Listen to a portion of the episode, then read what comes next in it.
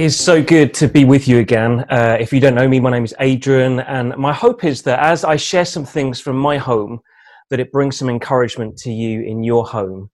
Uh, I'm going to actually start by telling us a story, a story that might be familiar to some of us, but I still love telling it. A story that isn't about being about lockdown, but rather is about being locked out. Uh, it's a story that involves my family, and it's a story that happened a number of years ago when uh, our children were a lot, lot younger. They're all under five.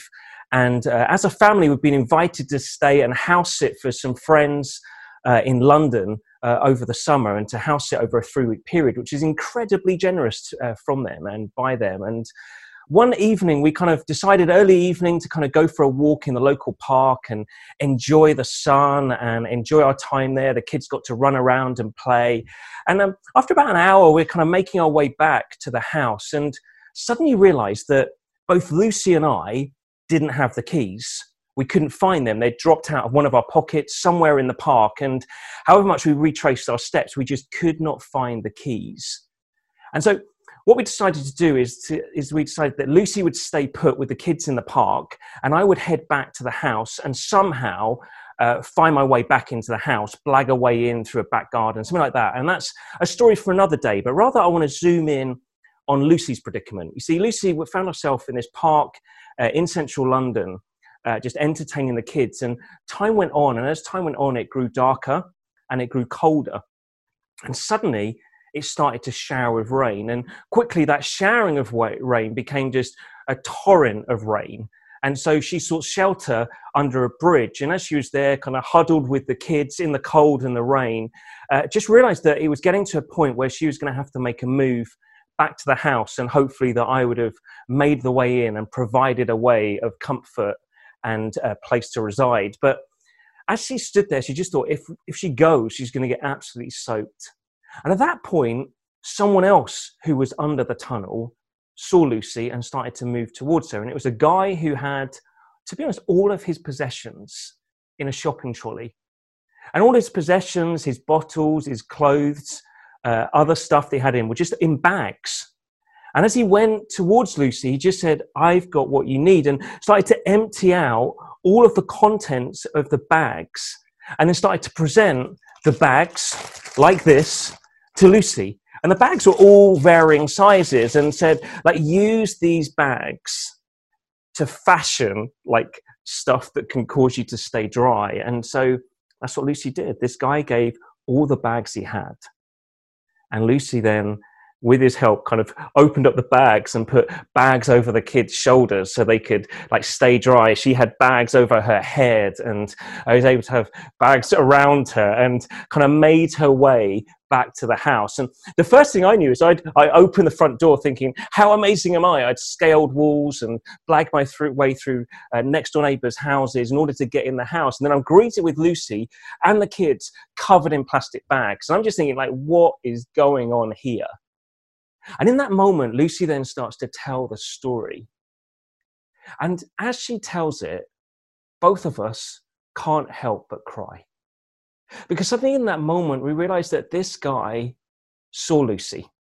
He noticed her and the kids. And in noticing them, it caused him to be moved by their situation and to just give what he had in order they benefit from them. See, in that moment, we tasted and saw what kindness truly looks like. And it's that that I want us to just look at in this brief moment now. You see, as we live with uncertainty, as we live kind of in this situation of being locked down, of a pandemic virus that we can't quite see the end of, that Jesus still steps in and reminds us of the wonder of the life that he offers us, even within uncertainty.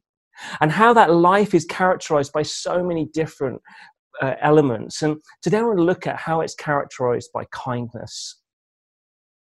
See, God is one who is full of kindness and delights to show kindness.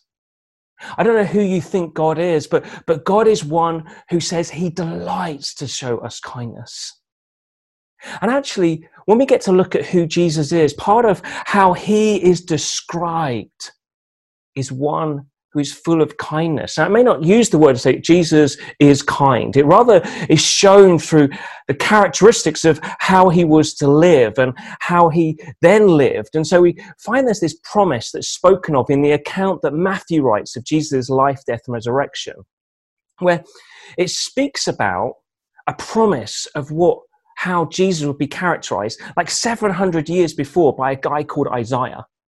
And in it, what we find in Matthew chapter 12, verse 20, that it records this about who Jesus is. It says that Jesus is one where a bruised reed he will not break, and a smouldering wick he will not snuff out. You see, Jesus is one who knows how to handle you and knows how to handle me. Jesus is one who sees us in our frailty, like a bruised reed or a smoldering wick, and, and doesn't come in our, our frailty or our brokenness and seek to break us, but rather draws alongside and gently takes care of us. Jesus knows how to handle us. Jesus sees our fragility, but he also understands our value. See, whereas we might see, oh, well, it's just a smoldering wick, wick or a bruised reed, like Jesus says, no, this is something of value. And that's what he sees in you. It's what he sees in me, sees even in our most frail moments where we want to hide away from the rest of the world, that who God is, who Jesus is revealed through God is one who sees in that moment as immensely valuable, who longs to meet with us.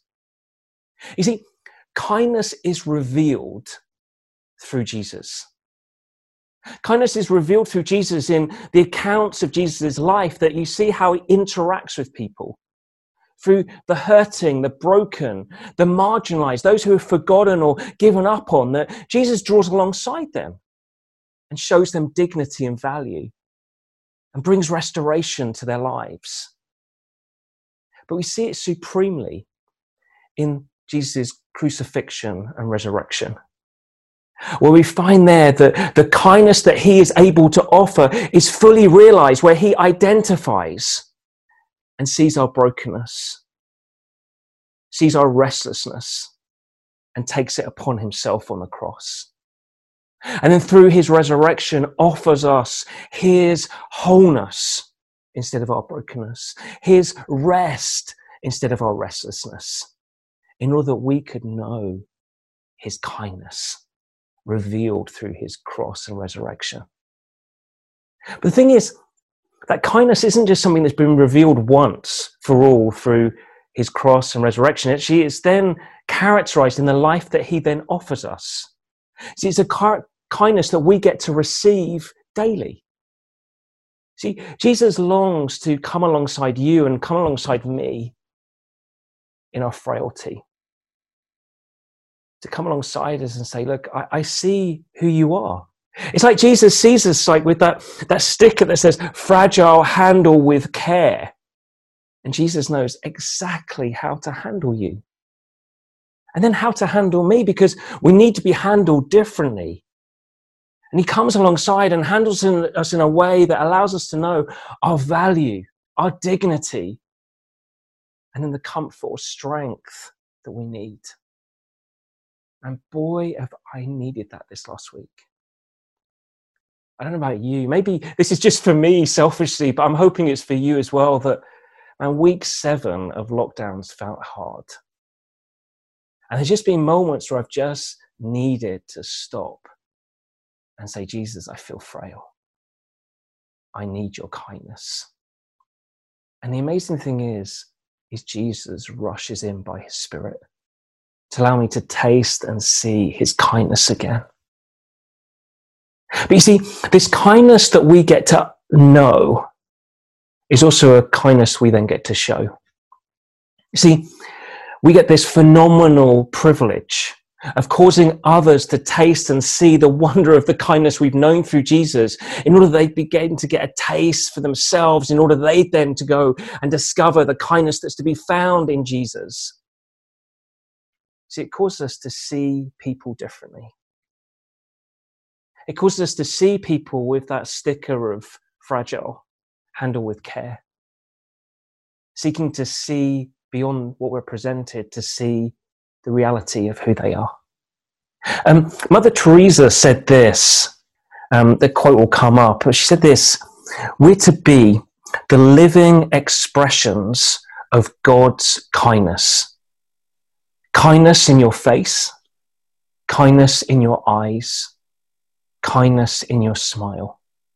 I love this quote because sometimes we can think, oh man, what do I need to do? What do I need to do? No, the starting point is how we see people. And as we see people, it can't help but go through our faces that we're able to reveal the kindness of God through a smile, through our eyes, through the way we intently look at someone. But that kindness is also revealed through then our, the way we act, through the words we speak to others through the actions we take. Let's be those who use this moment not as a moment to just feel frail and broken, but a moment to receive again afresh Jesus' kindness. And as we receive it, let's be then those that show it. Show it to a world that is in desperate need of it. And let's celebrate the moments of kindness that we see in others because we realize actually that's a moment of causing God's image in humanity to be revealed. And it's good. So as we live with uncertainty, Jesus meets you and me in our reality, in our frailty. And he offers us his kindness. And it is good. A kindness to know personally a kindness to share with one another, and a kindness to display to the world around. So, my prayer is for you, my friends, and for me, that we be those who continuously come, knowing we're a bit like a bruised reed and a smouldering wick, receiving daily afresh the kindness of Jesus, in order we offer this world the kindness of Jesus. Amen.